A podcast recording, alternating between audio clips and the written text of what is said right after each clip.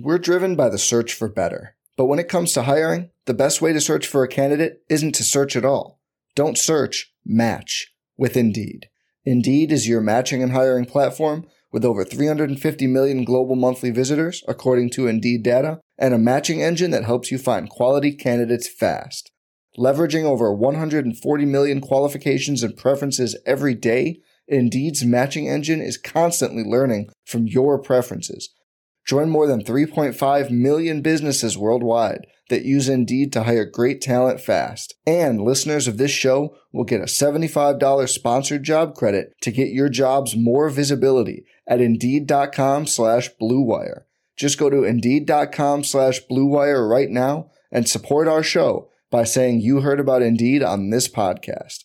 Indeed.com slash BlueWire. Terms and conditions apply. Need to hire? You need Indeed. Find a fresh take on a fall getaway to Wilmington, North Carolina and beaches. Enjoy hiking trails in a state park, fresh seafood with a side of live music, and fall festivals galore. Then live it up along the Riverwalk in Wilmington's historic downtown. With three island beaches, Carolina, Kure, and Wrightsville, and a vibrant downtown, you get the best of the Carolina coast all in one place. Plan your fall getaway at WilmingtonandBeachesVacation.com.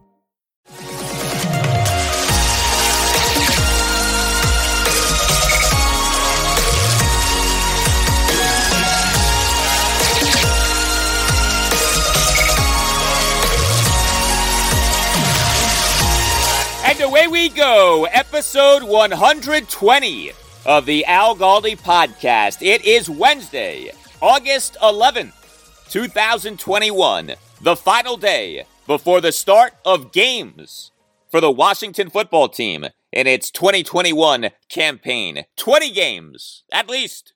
Three preseason games plus 17 regular season games. Preseason opener Thursday night at the New England Patriots at 7:30. Washington on Tuesday conducted the team's final proper practice before the preseason opener at the Pats. Although the practice was more of a walkthrough type practice, more of a jog through if you're Mike Shanahan or jog through if you're Ron Burgundy. I will take you through the best of what Ron Rivera had to say during his post practice press conference. I guess you could say Ron Burgundy in gold, what he had to say uh, during his post practice press conference. You'll hear Ron on what he wants to see on Thursday night, including from his quarterbacks. Guess who else spoke via post practice press conference at Washington football team training camp on Tuesday? Montez Sweat. First time in more than two months. First time since his anti COVID 19 vaccine comments that became a big to do. Uh, Montez Sweat again got asked about the issue of getting vaccinated for COVID 19. We'll get into that a little bit, but what I primarily want to focus on regarding Montez Sweat was him saying that he and Chase Young want to break the combined sack record. Now, not exactly clear whether he meant the NFL record for most combined sacks in a regular season by two teammates or the Washington record for most combined sacks in a regular season by two teammates, but it doesn't really matter. Montez Sweat is thinking big for himself and Chase Young. Montez Sweat should be thinking big. How big will his and Chase's sack production be this coming season? How big will Washington's overall pass rush production be this coming season? Because that to me is what matters the most. We'll get into all of that in just a bit. The Nationals, their game one at the New York Mets on Tuesday night, suspended due to rain. Uh, Nats are leading 3 1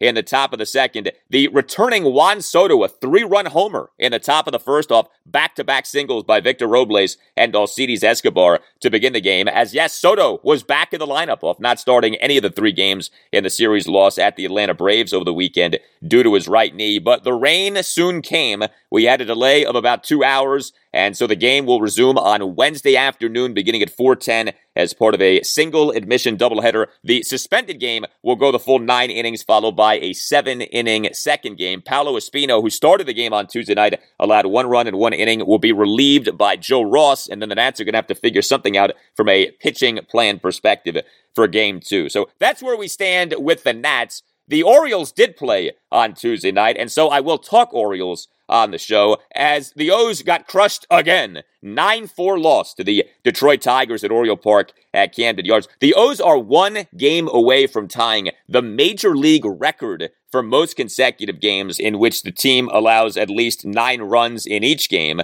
Uh, the O's have lost six straight. They've allowed at least nine runs in each of those six games. And none other than ESPN MLB insider Buster Olney on Tuesday morning had a tweet of shame directed at the Orioles. I have a few things to say about that. You can tweet me at Al Galdi. You can email me, the Al Galdi podcast at yahoo.com. Email from Mark Bennett off me saying on Tuesday's show that I did not watch one second of the Tokyo Olympics. And no, I did not watch one second of the Tokyo Olympics. I just wasn't interested in the Olympics. Uh, writes Mark, not one second. And it wasn't on purpose. Ditto. Shaking my head. You're right. With baseball and WFT news, summer vacay, Olympics was the stepchild in the corner. Uh, yes, it was. And for a lot of us, uh, the television ratings for the Tokyo Olympics were atrocious. NBC's primetime coverage of the Tokyo Olympics averaged 15.5 million primetime viewers. Now, that on its own is a great number, right? 15.5 million primetime viewers. Yeah, but understand the context. The total is the smallest audience for the Summer Olympics since NBC began airing the Olympics in 1988 a 42% drop from the Rio de Janeiro Olympics in 2016. A 42% drop, okay? And I get it. The time difference between here and Japan, you know, these were the COVID games. You didn't have fans in attendance, but still, a 42% drop. Email from Dave, aka Yano, writes Yano, Al, you always talk about a player's age season. What happens when the player turns one year older during the season? For instance, if a player turns 30 on July 1st of a baseball season, is it his age 29 season or his age 30 season? Uh, yeah, no, that's actually a really good question. Uh, so the cutoff date is different for each sport. Uh, in baseball, your age season is your age as of June 30th. It's actually funny that you use July 1st as presumably an arbitrary date in your email. That's actually a significant date when it comes to what is a baseball player's age season. Uh, in football, your age season is your age as of December 31st. In basketball, your age season is your age as of February 1st. And in hockey, your age season is your age as of January 31st. So there you go. There are the rules for the age seasons. Of course, sometimes it's all right to break the rules. A man who is breaking rules when it comes to outrageous commissions in real estate is John Grandland of Real Broker, aka John G. I'm not sure which season he's currently in in terms of his age season, but it doesn't matter. John Grandland is changing the game. He is a game changer because he has introduced commission flex to the area. You know, Ron Rivera on Monday again brought up position flex. Right now, you know, having the position flex. Yes, there you go, Ron. Position flex. Ron loves position flex. Well, John Grandland offers commission flex. What is commission flex, you ask? It's simple. Flexible commission rates. Don't just accept having to pay some flat fee no matter what, you know, 5%, 6%. The heck with that. Not every house requires the same amount of work or money spent marketing, so why should you pay the same fees? It doesn't make sense. It's never made sense. If your house is going to sell in six minutes, don't pay 6%. Let John Grandland put a marketing plan together for you that will maximize your home's value and help you keep more of your hard earned equity in your pocket. You see, John Grandland has a menu of commission packages from which you can choose, including selling your home for free. Yeah, you heard that right. For free, zero commission. Some conditions do apply. But interviewing John Grandlin is an absolute no brainer. He can come by your house and give you a step by step plan on what to do to get top dollar, and maybe even more importantly, what not to do so you don't spend needlessly and there is never any obligation to list or sell. So, if you need to sell your home and you aren't sure to whom to turn, if you've been trying to sell your home and you're not satisfied with how things are going, if you're even just thinking about selling your home, do yourself a favor and call John Grandland. This is a phone call that literally could make you tens of thousands of dollars and or save you tens of thousands of dollars. Call John G now, 703 537 6747. When you call him, make sure you tell him that Al Galdi sent you, and make sure you say to him, hey, I want to hear more about what I keep hearing about on the Al Galdi podcast, the commission flex. John Granlund is a great guy, big Washington football team fan, big Nationals fan, and he knows real estate like nobody else. That phone number again, 703 537 6747 or visit johngSellsForFree.com. That's johngSellsForFree.com. John Grandlin, nobody will do a better job of selling your home. And remember, he is the master of commission flex. Right now, you know, having the position flex. Yes, Ron, just like position flex. All right, so we on Tuesday had the final Washington football team training camp practice before the preseason opener. Washington at the New England Patriots Thursday night at 7:30. Ron Rivera at his post-practice press conference did not give us anything in terms of who will not play due to injury. So we'll see on that, but there will be guys out. Kyle Allen won't play. He's still not practicing fully off aggravating his uh, surgically repaired left ankle two Saturdays ago. Curtis Samuel won't play. He's back on the active, physically unable to perform list with that groin injury. William Jackson III may not play. He's been dealing with a leg issue, a Charlie horse, as Ron described it. And Matt Ioannidis may not play. He has been ramped up slowly off his time on the reserve COVID 19 list. But plenty of guys will play. Thursday night at the Pats. Ron on Tuesday on what he's wanting to see from his team in Thursday night's preseason opener at the Patriots. Consistency. You know, you, you don't want to have a three and out and then go six plays and then a three and out and a three and out, six plays on the offense. Defensively, you'd love to see that kind of consistency three and out, three and out, three and out.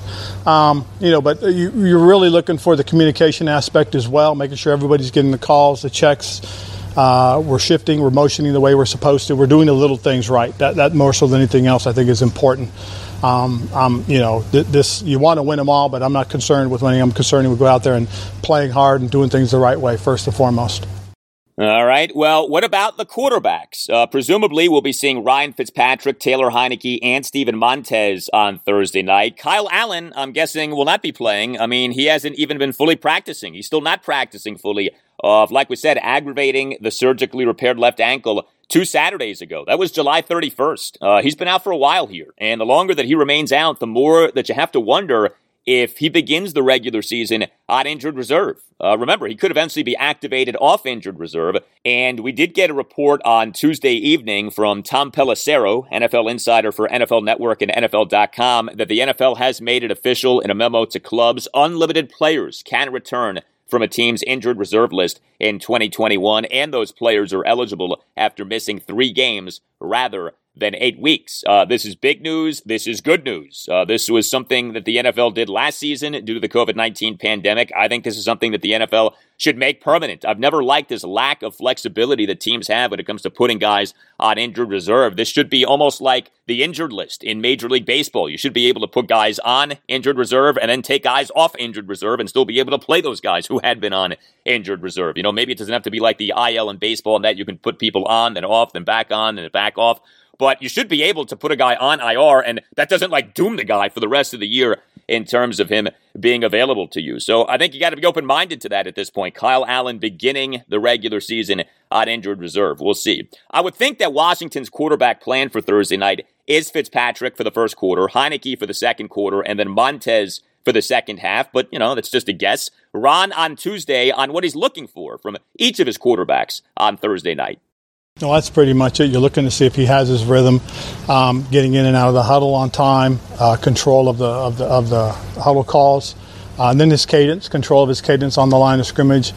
Uh, you know, is he going through the, the checks, the processes he needs to, communicating with the receivers, that type of stuff. And then again, you know, throwing the ball where it needs to be thrown, making the right decisions. And like I said, told you guys this before. You know, when, when I'm done, I'm gonna take a look and see what you know what the what the uh, playbook tells us, whether or not uh, you know, we spread the ball around properly and, and we used all of our assets out there or not. Now, obviously, Fitzpatrick, Heinicke, and Montez are at different stages of experience and accomplishment. Does Ron approach each guy the same way? Well, I, I think the big thing, more than anything else, it's what takes to get them there. I think some guys are, are different kind of learners, um, and some guys you really want to try and exploit their strengths.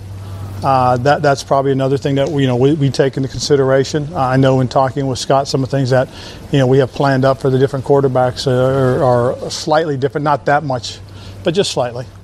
It's going to be especially interesting to me to watch Heinicke on Thursday night because Heinicke is a guy whose biggest strengths don't necessarily convey in practice.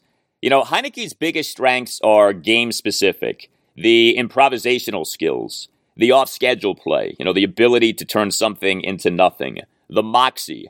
Uh, Heinicke has had a very mixed training camp. He has not been good enough to where the quarterback competition, to whatever extent it ever existed, uh, is a major thing, at least not yet. You know, the idea with the quarterback competition, to me anyway, was okay, Fitzpatrick is the QB1. There is a path by which Heinicke could become the QB1, but that path would require Fitzpatrick really struggling in camp and in the preseason and Heinicke doing very well in camp and in the preseason. And we so far have not seen enough of Fitzpatrick struggling in camp and Heinicke doing well in camp for this quarterback competition to be that much of a thing. I mentioned recently that you're not hearing much about the quarterback competition these days, and you're not. Pretty much all of the beat reporters dismiss the competition as not being a thing. And Ron, who not that long ago was telling anyone who would listen that there was going to be a quarterback competition, now never even brings up the quarterback competition. Trust me, I've listened to every second of Ron's post training camp practice press conferences so I can share them with you on this podcast. And he is not at all bringing up the quarterback competition. This was Ron on Tuesday on the idea of an actual game, even a preseason game, revealing things about players. What will happen is, though, when, when it becomes um, when, when, it becomes game speed, that kind of pace, that's when you really begin to notice um, some guys do some things. You know, it, it's it's uh, it's interesting because um, I, I, Michael Jordan told me this one time, a long time ago when we were way back in Chicago. He used to say, if, if you watch when it comes down to clutch time, who comes to the ball hard? Okay, who doesn't seem to come off that pick as hard as they should? It's just interesting. So I so when we get into the games like this, you really watch for those things, and it tells you. So how'd you like that name dropping there? from Ron Rivera. Michael Jordan told me this one time. Look at Ron. Look at Don Ron, the big macher. All right, he's boys with MJ. All time Wizards great, Michael Jordan, who I believe played for another NBA team as well. Uh, anyway, something that's almost always the case for an NFL team in its first preseason game is a limited game plan, right? The word vanilla gets used an awful lot this time of year. Vanilla game plan, vanilla scheme for the preseason opener. Uh, there's virtually no attempt to, you know, exploit the opposition's weaknesses or anything like that in preseason game number one. In fact, you don't want to show much. You want to keep your strategies and your wrinkles and your tendencies to yourself. And so these preseason games, especially the initial ones, are almost always pretty blah in terms of what you see schematically. You just have your guys go out there and play. Uh, Ron on Tuesday confirmed that this will be the case for Washington on Thursday night. Expect a vanilla approach in terms of the game plan for Thursday night at the Pats. You know, we want to spend more time focusing on us, us, us, us, us. Um, so our, our, game plan will be limited on both sides of the ball and in special teams for that matter. Um, this will be really about how our guys react to what we do, how they do the basic stuff more so than anything else. Uh, as we prep for next week, and then the following week, we'll get a little bit more into into truly game planning, uh, going through the opponent, talking about the opponents that are going to be there. Uh, it'll be a mock week for the coaches when we when we start getting ready uh, for for uh, for Baltimore. And what we'll do is we'll do a whole week of, of prep in terms of meetings, walkthroughs, practice. Yeah, and beyond not wanting to show other teams what you do, not having much of a game plan for the first preseason game also allows your younger players to just play. You know, they don't have to think, they can just play, just react. And you can see truly what these guys have. More from Ron on Tuesday. What we're, we're trying not to do is, is, is, is overload them as much as we want them to go out and be able to play fast. And so it's really about keeping it basic the first game. And, and that's what you hope across the board is that, you know, what we do – uh, gives them enough, just enough, so they can go out and play fast. We don't want them overthinking because that, you know, it's that paralysis through analysis. The guy will freeze up out there, and you know, uh, you want to see, you want to see if those guys are doing the things that they've been doing there's going to be consequences in this game because if you give up a big throw, there's a touchdown. If you miss a tackle, there's a touchdown, or you miss a block, there's a sack. Um, that's what uh, is, is, to me is, is, is one of the really true gauges is that there are consequences in this game as opposed to out on the practice field. Yes, there are consequences on Thursday night. There have been many consequences lately for the Nationals. Uh, if you are a Nats fan, you are perhaps familiar with one of Davey Martinez's favorite phrases, the little things. We got to do the little things better. Well, football also has its little things. Ron Rivera on Tuesday was asked what little things from his team is he excited to see on Thursday night at the Pats. Oh gosh! First of all, is, is, is how everybody melds and meshes together more so than anything else. Um, you know, each position has its own little things that are going to be important. Obviously, the quarterback will be the, the command of, of, of the huddle and tempo of the game for the offense.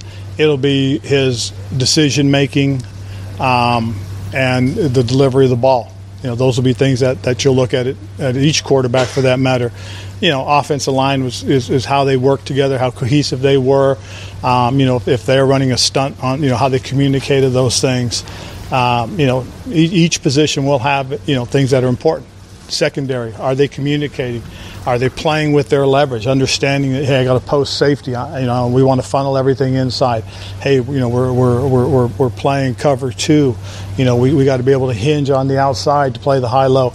Uh, those are things that you'll want to see. Um, those are the little details of what we do. So, this preseason, of course, is the NFL's first preseason since 2019, which I don't know about you, feels like about a decade ago now. Uh, there was no preseason in 2020 due to the wonderful COVID 19 pandemic. And so, unlike last year, teams will be going into this regular season having had the chance to tackle in live games. Although, yes, those live games will have been preseason games. Uh, does that matter? The fact that teams will be going into this regular season having actually tackled in preseason games. Is there value in getting to tackle in preseason games prior to regular season games? I think it's important. It's going to be interesting to watch. Um, you know, one of the things, one of the things that happened this week, you know, we, we you know, we, we, we try to price an up tempo. We try to go thud to the ball and every now and then you'll see a guy just form up and just kind of tag off and you, you, you know so you want to tell him hey look you got to be ready. Now you got to at least take a shot or two. You know you guys got to understand that that when we're out here and we're, we're going live to the ball you know we're not taking them to the ground. It's a form up but it's a thud. Because what's going to happen they're going to get into that game and that first time that you know they, they step in to hit somebody and they're going to feel that initial shock you know they're, they're going oh crap you know i got to wrap up i got to grab i got to pull that type of stuff. It's, it gets, it gets to be a little bit different uh, we also got to remind the uh, the um, the uh, draft picks, the rookies, that they got to make sure they tag everybody down too, because uh, sometimes you'll see a guy go to the ground after making a catch, and guys will walk away and without tagging him down. Because in college football, a guy goes to the ground, he's down. So that's another thing we got to remind him. There weren't many nits to pick with Washington's defense last regular season, but if you're looking for one, you can say tackling, at least statistically. Washington last regular season per Sportradar was just 24th in the NFL in fewest missed tackles, 120 missed tackles over the 16 games. And you might say, well, that must be a function of the defense being on the field a bunch because the offense wasn't sustaining drives. So if you as a defense face more offensive plays, that means more opportunity for missed tackles. But interestingly, and to me surprisingly, Washington's defense last regular season only faced the 23rd most offensive plays in the NFL at 1,004. And then there is this the Belichick factor. Yes, Thursday night is Ron Rivera versus Bill Belichick. Don Ron versus the GOAT, the greatest coach in NFL history. A battle of two titans. The irresistible force against the immovable object. Uh, all right, it is just a preseason game, but he is Bill Belichick, the great Belichick. I have a saying when it comes to what my Washington football team should do in a given situation WWBD. What would Belichick do? In times of uncertainty, when you're just not sure how Washington should handle something, just ask yourself that question WWBD. What would Belichick do? Belichick's record, of course, is incredible. Ron Rivera on Tuesday on if there's anything about Belichick's style or program that Ron especially admires. Um, you know, the, the, the, the best thing about coach is there's no apologies for, for, for, for, for who he is. He's true to he's true to himself. He's true to form.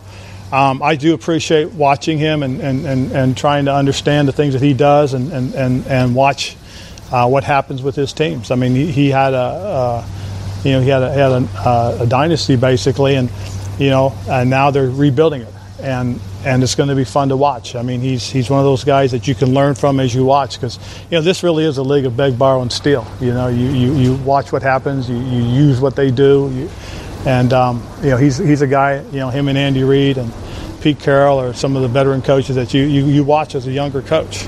Not that I'm that much younger than them. Well, uh, Belichick is 69. Ron is 59. Uh, Ron, of course, also is a cancer survivor. He last year battled squamous cell carcinoma. Thankfully, seems to be doing well, but skin cancer obviously is a serious thing. Skin health is a big deal. A big fan of this podcast, a big fan of the Washington football team, is Dr. George Verghese. He is the medical director for the Mid Atlantic Skin Surgery Institute of Maryland. He is a board certified dermatologist and Mohs surgeon. The Mid Atlantic Skin Surgery Institute of Maryland diagnoses and treats a broad range of acute and chronic skin conditions, including skin cancer. And specific to that, Dr. George Verghese and his institute offer something that's a game changer superficial radiation therapy, or SRT. SRT is an alternative to surgical procedures for basal cell and squamous cell skin cancers. SRT is safe, effective, and non surgical. You see, having skin cancer doesn't mean having to have surgery and the downtime and side effects, cosmetic and otherwise, that come with surgery. You have options. SRT is an option. And Dr. George Verghese and the Mid Atlantic Skin Surgery Institute of Maryland offer the option of SRT, unlike many other dermatology practices in the area, and SRT is covered by most insurances. To find out more, call 301 396 3401. When you call, make sure you tell them that Al Galdi sent you. If you or someone you know is dealing with skin cancer, first of all, we hope that you or that someone you know is doing well. But second of all, be mindful that you have options. SRT is an option. Call Dr. George Verghese and the Mid Atlantic Skin Surgery Institute of Maryland and find out what they can do for you. That number again, 301 396 3401 or visit midatlanticskin.com. That's midatlanticskin.com. Dr. George Verghese in the Mid Atlantic Skin Surgery Institute of Maryland, nationally recognized for treating skin cancer across the Mid Atlantic region. All right, so also speaking via post Washington football team training camp practice press conference on Tuesday was Montez Sweat. First time that Sweat spoke publicly since his infamous comments regarding getting vaccinated for COVID 19. Let's get the COVID 19 stuff out of the way, and then we'll talk football regarding Montez Sweat because he said something really interesting. So, Sweat at his post minicamp practice press conference on June 9th revealed himself to have been among those players who had not been vaccinated for COVID 19. Quote, I'm not a fan of it. I probably won't get vaccinated until I got more facts and that type of stuff, but I'm not a fan of it at all. End quote. When asked about why he was hesitant to get vaccinated for COVID 19, Sweat said, quote, I haven't caught COVID yet, so I don't see me treating COVID until I actually get COVID.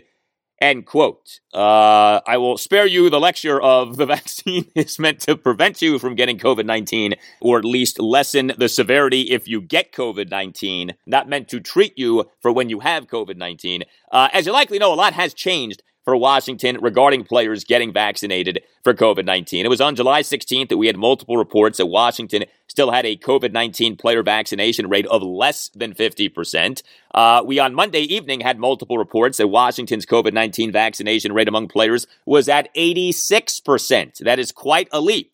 Now, just to be clear, 86% means that 86% of Washington's players had each received at least one shot of a COVID 19 vaccine. The reports also said that 59.3% of Washington's players had been fully vaccinated for COVID 19, and that Washington's 86% player vaccination rate for COVID 19 ranked 28th out of 32 NFL teams. So you can flip it and say, well, Washington is still just 28th out of 32 NFL teams, but I would flip that and say, well, the NFL overall has actually done a really good job when it comes to players getting vaccinated for COVID 19. Like if you compare the rate at which NFL players have gotten vaccinated for COVID 19 versus the rate at which adults in the United States have gotten vaccinated for COVID 19, the rate is substantially higher in the NFL. So I think the NFL is to be applauded in that regard. Uh, context matters here, though. Yes, like Washington is still 28th out of 32 NFL teams, but, you know, especially given how publicly frustrated Ron Rivera had been with Washington's low player vaccination rate for COVID 19, getting to 86% is significant. So here was Montez Sweat on Tuesday, more than two months removed from his infamous COVID 19 vaccine comments. I'll play for you the question and the answer. The question comes to us from Washington football team insider Michael Phillips of Richmond.com. Now, Michael has been by far the most aggressive of Washington's beat reporters when it comes to asking players about their COVID 19 vaccination stances and status. Uh, Michael's that guy. He has chutzpah, and I respect him for that. Uh, but here was the exchange between Michael and Montez. Obviously, last time you were talking with us, you were sharing your thoughts on the vaccine. I, I was just wondering if you've had any conversations with coaches or other players since then. I definitely have. Uh, we talk we talk about it all the time. Do you mind sharing if, if your view has changed or if, if you're in a different space now? It's a personal decision with me and my family, and also the coaches that we that we all talk about. And there you go. That was that. Also, getting asked on Tuesday about getting vaccinated for COVID 19 was Matt Ioannidis. Uh, he also did a post practice press conference. He has had COVID 19 at least once. He was one of the mere two Washington players who went on a COVID 19 list last season, and then he was on the reserve COVID 19 list in training camp. Ioannidis on Tuesday, and then you'll hear a follow up question from Washington football team insider Matthew Paras of the Washington Times. My stance on the vaccine is that I'm happy there's a vaccine. I hope everyone who wants it gets it.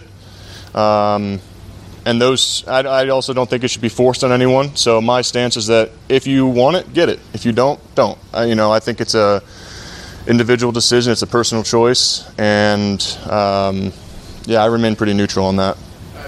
Did just curious, like, were you one of the guys who changed your mind recently? Like, are, are you recently vaccinated? Yeah, just as I'm neutral on that, I'm also in the school of thought where I like to keep my personal decisions like that private as well.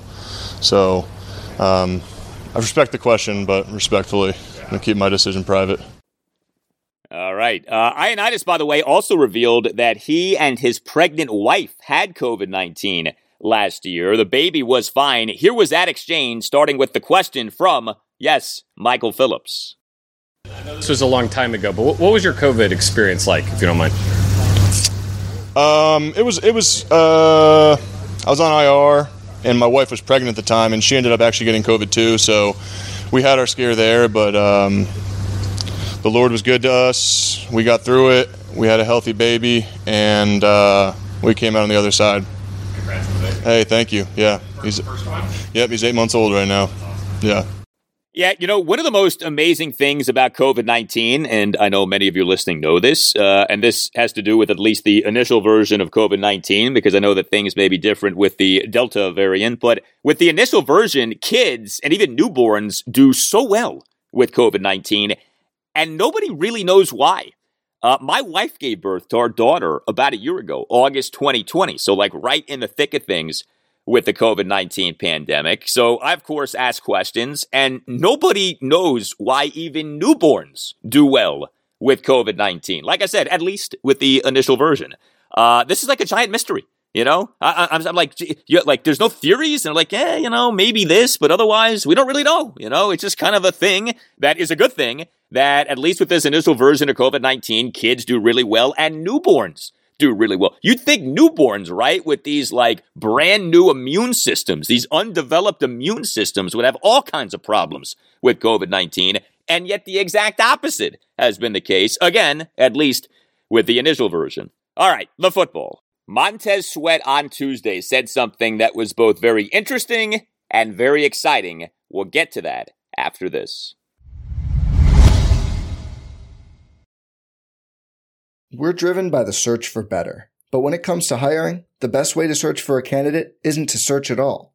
Don't search, match with Indeed. Indeed is your matching and hiring platform with over 350 million global monthly visitors, according to Indeed data, and a matching engine that helps you find quality candidates fast. Leveraging over 140 million qualifications and preferences every day, Indeed's matching engine is constantly learning from your preferences.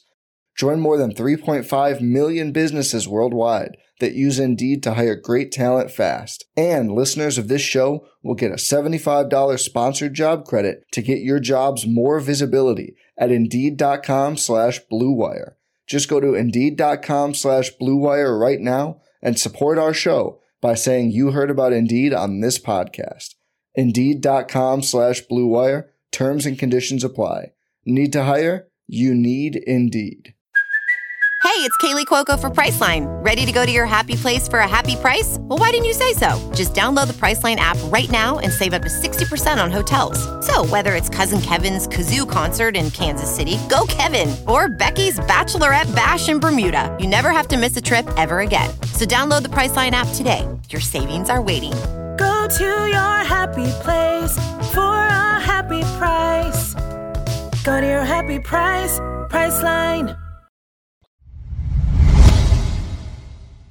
All right, so Montez Sweat at his post Washington football team training camp practice press conference on Tuesday was asked about how good he and Chase Young can be as a tandem. Uh, I have said that I believe that Chase Young and Montez Sweat form the best edge rusher duo for Washington since the greatest edge rusher duo in franchise history, Dexter Manley and Charles Mann. Here was Montez Sweat on Tuesday on what he and Chase can be. Uh, I think we could be pretty good. We, we talk about all the time about breaking records and stuff like that. I personally want to go get the the combined sack record that the uh, the guys got back before us. So, yeah, we talk about it all the time. All right, the combined sack record. Not sure if he meant the combined NFL sack record or the combined Washington sack record. Quote, I personally want to go get the combined sack record that the guys got back before us. End quote. Whatever the case, that is aiming high, and that's good. Uh, why does Sweat believe that he and Chase can be a record breaking duo? I mean, we I think we both dynamic players. Uh, so when you got two dynamic players on, on, on, one, on one line, you can make things happen.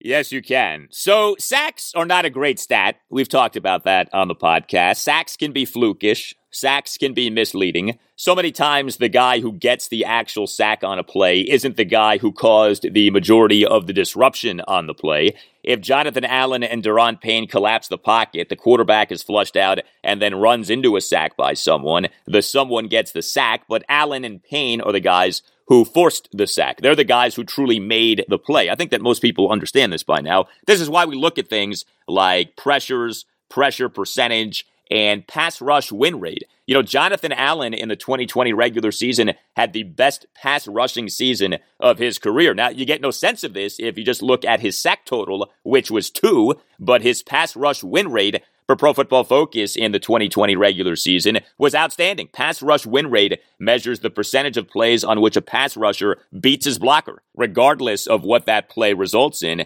Allen in the 2020 regular season per PFF ranked number eight among all qualified interior defensive linemen in pass rush win rate at 17%. That tells you the story of Jonathan Allen as a pass rusher in the 2020 regular season, far more than his two sacks tell the story. Okay, so sacks aren't everything, but they aren't nothing, right? Uh, and they are a shorthanded way of talking about pass rush. Like I said, it wasn't exactly clear whether Montez Sweat in saying, quote, I personally want to go get the combined sack record that the guys got back before us, end quote, was talking about the combined NFL sack record or the combined Washington sack record. I think he was talking about the combined NFL sack record, but it doesn't matter. Either record would be great. The official NFL record for most combined sacks by two teammates in an NFL regular season is Chris Doleman and Keith Millard combining for 39 sacks for the 1989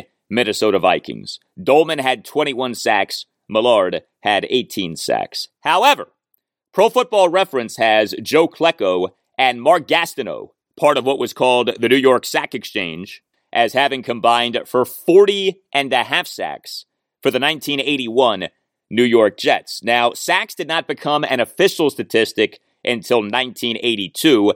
As we talked about about a month ago on the podcast. Pro Football Reference on July 12th updated its statistics to reflect sacks that were accumulated from 1960 through 1981. Pro Football Reference did this based on the work of John Turney and Nick Webster of the Pro Football Researchers Association, although Pro Football Talk eventually reported that the NFL would not be officially recognizing the sack totals of 1960 through 1981. So officially, the NFL record for most combined sacks by two teammates in an NFL regular season, Chris Doleman and Keith Millard combining for 39 sacks for the 89 Vikings, but unofficially and truthfully, the record for most combined sacks by two teammates in an NFL regular season is Joe Klecko and Mark Gastineau combining for 40 and a half sacks for the 81 Jets. The record for most combined sacks by two Washington teammates in an NFL regular season is Dexter Manley and Charles Mann combining for 29 and a half sacks for the 1985 Redskins. Dexter had 15 sacks, Charles had 14 and a half sacks. And then a season later, the 1986 regular season, Dexter and Charles combined for 28 and a half sacks. Dexter had 18 and a half sacks. Charles had 10 sacks. Yeah, Dexter was a freak. 15 sacks in the 1985 regular season, 18 and a half sacks in the 1986 regular season. Nobody could block Dexter, not consistently. Is there anybody that could block you one on one? I haven't seen it yet, not consistently. Not consistently. Exactly, Dexter. Not consistently. So, could Chase Young and Montez Sweat challenge either of these records? Most combined sacks by two teammates in an NFL regular season, most combined sacks by two Washington teammates in an NFL regular season. Sure, but that's going to depend on many things. Uh, for what it's worth, Chase Young last regular season had seven and a half sacks. Montez Sweat last regular season had a team high nine sacks. Uh, the two guys combined for just 16 and a half sacks last regular season, but that combined sack total doesn't do justice to the seasons that those guys had. Again, sacks are simplistic. Sacks can be very misleading. What matters the most for Washington's defense this coming season is how the entire unit is. That's what I care about. So when it comes to Washington's pass rush, things like team pressure percentage, team sack percentage, team sacks. You know, if you want to just go by sacks, look at the team sack total, not individual players' sack totals. Those are the stats to be looking at. Those are the stats to be focused on. Incidentally, the Washington team record for most sacks in an NFL regular season is 66 in 1984. And listen to how much distribution there was in terms of sacks on Washington that season. Dexter Manley had 13 and a half sacks. Monte Coleman had 10 and a half sacks. Darryl Grant had eight sacks. Charles Mann had seven sacks. Mel Kaufman had five and a half sacks. Perry Brooks had five and a half sacks. Dave Butz had four and a half sacks. Tony McGee had four and a half sacks. That's a pretty even distribution, right? That's pretty democratic right there. How those 66 sacks for Washington were distributed in that 1984 regular season. And I could see something like that happening with the Washington football team this coming season. I don't know that Washington totals 66 sacks, but the pass rush isn't all about Chase Young and Montez Sweat. We were just talking about Jonathan Allen. He can rush the passer too. Daron Payne can rush the passer. Matt Ioannidis can rush the passer. Heck, he to me is Washington's best interior pass rusher. You know, Tim Settle can rush the passer. Tim Settle is coming off a 2020 regular season in which he had a career best five sacks and in limited playing time. So it's not just about Chase Young and Montez Sweat. Washington's pass rush is about much more than just Chase Young and Montez Sweat. I'd even mention the possibility of someone like James Smith Williams emerging as a pass rushing force, or at least factor, for Washington this coming season. And so, as enticing as the combined sack total for Chase Young and Montez Sweat is, and that is enticing, and that is fun to talk about. Uh, a, they could be great and still not have a combined sack total that's spectacular. And B, let's not limit Washington sacks to just those two guys. All right, so no game for the Nationals on Tuesday night at the Mets due to rain in New York. The Orioles did play on Tuesday night despite the rain in our area. Game one of a three game series against the Detroit Tigers at Oriole Park at Camden Yards started after a rain delay of one hour, 54 minutes. A tip of the cap to anybody who sat through that rain delay of nearly two hours to watch Orioles Tigers on a Tuesday night in August. Uh, man, you you are a special kind of person uh, if you went through all of that. Uh, the rain delay simply delayed the inevitable. Another loss in which the O's gave up a bunch of runs. 9 4 loss to the Tigers at Camden Yards. Understand now, the Orioles have allowed at least nine runs in each of six consecutive games. That is one shy of the major league record for such a streak. The record is shared by the 1901 New York Giants and the 2000 Seattle Mariners. The O's have lost six consecutive games. The O's during that six game losing streak have been outscored 63 23. Yes, outscored by 40 runs over the course of this six game losing streak. The O's now are an American League worst 38 and 73 with an AL worst run differential of minus 171. By the way, did you see what ESPN MLB insider Buster Olney tweeted? Early Tuesday morning. It's not often that a prominent national MLB insider or prominent national insider for any pro sports league will put something like this out there, but tweeted old Buster on Tuesday morning, quote, the Orioles on pace to lose 106 games this season, and in their previous two full seasons, lost 115 and 108 games in 2018 and 2019. This is unprecedented in AL history when the Players Union cites non competitive behavior. The Orioles could be Exhibit A. It's just wrong. End quote. Wow, Buster getting all chesty when it comes to the Orioles and their rebuild, their tank job. Uh, look, Buster got killed by quite a few people for tweeting that, and rightfully so.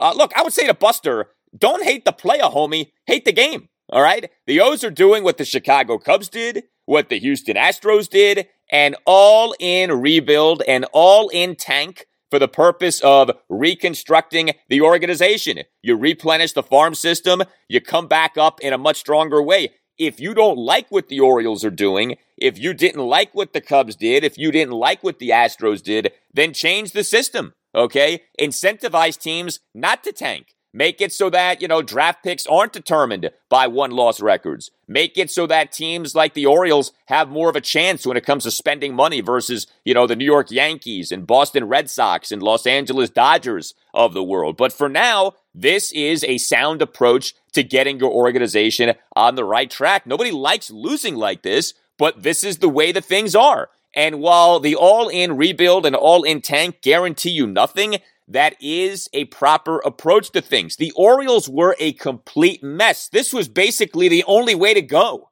Okay? Go all in on a rebuild. Go all in on a purifying of the organization. You know, it's funny to me that Buster in the tweet brought up 2018. Uh, I don't know if he doesn't realize this or not. The O's were trying to win in 2018. They just didn't win in 2018 because they were such a mess. The O's in 2018 went 47 and 115 in the final season of the Buck Showalter Dan Duquette era. 2018 was not a tanking season. 2018 was a, hey, we're trying to win season. The Orioles signed Alex Cobb shortly before the start of that season because the O's were trying to win and they ended up losing 115 games. Uh, that was just a really bad season because things had gotten so bad under Buck and Dan. And of course, all of that started with Peter Angelos. And since then, the O's have gone all in on analytics, an area in which the team had been embarrassingly lacking. And so you have Mike Elias leading the way as executive vice president and general manager. And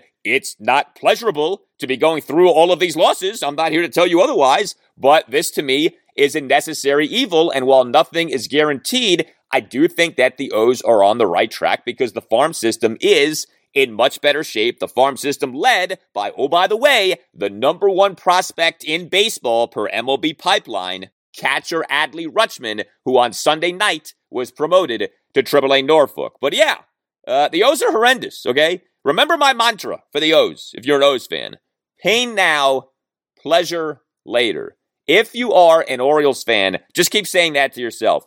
Pain now, pleasure later. And speaking of pain, Keegan Akin was the Orioles starting pitcher in this 9 4 loss to the Tigers at Camden Yards on Tuesday night, and he got smashed You know, Keegan Akin right back to struggling in his return to the Orioles rotation. Six runs in three innings. He gave up seven hits, two triples, two doubles, and three singles. He did have five strikeouts versus one walk, and he did throw 52 strikes versus 16 balls over 68 pitches. That is some strike to ball ratio. I got a kick out of that. But yeah, man, six runs in three innings. Uh, Akin actually retired the first five batters he faced, including recording three strikeouts. Got off to a good start in the outing, and then came, as I like to say, the rest of the outing. Uh, he gave up two runs in the top of the second, four runs in the top of the third. Five of the six runs that he gave up were scored with two outs. And so here is where we're at now with Keegan Akin. The big disappointment for the Orioles this season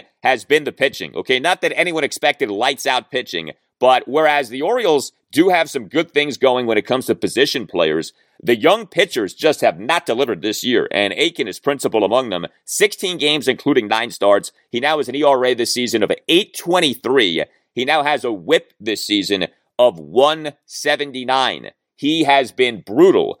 And this is a guy who had just been demoted to the bullpen. Akin was on the COVID 19 injured list from July 21st to August 1st. He comes off the COVID 19 IL. Orioles manager Brandon Hyde puts Akin in the bullpen, but that lasts for about five minutes. Uh, Hyde ends up putting Akin back into the rotation. Why? Because another guy couldn't get the job done. Alexander Wells in the Orioles' 13 1 loss at the New York Yankees last Tuesday night gave up six runs in two and the third innings, got option to AAA Norfolk that night, and then Hyde the following day, Wednesday, said that Akin was replacing Wells in the Orioles rotation. So that's the way it works with the Orioles rotation this season. Getting promoted isn't about you doing well, it's about others doing poorly. And you're just kind of like the next guy up, even though you yourself haven't done very well. So it's not good. Uh, the pitching is the thing. It's not that the Orioles have been the 27 Yankees in terms of the offense, but the offense does have some good things going. I mean, even in this loss on Tuesday night, Anthony Santander, two solo homers. Cedric Mullins, who's been so good this season, a double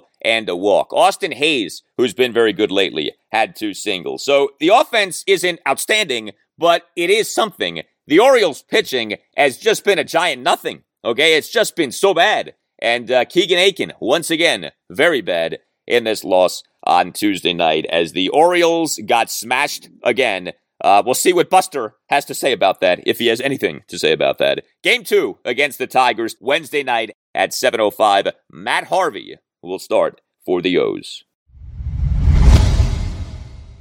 All right, my friends, that will do it for you and me. But just for now, keep the feedback coming. You can tweet me at Al Galdi. You can email me, the Al Galdi podcast at yahoo.com. On Thursday's show, episode 121, we will preview the Washington football team's preseason opener at the New England Patriots Thursday night at 7:30. Every matchup will be broken down in granular detail. Uh no, not really. I will though tell you what I want from the game, and I will have a special guest for you.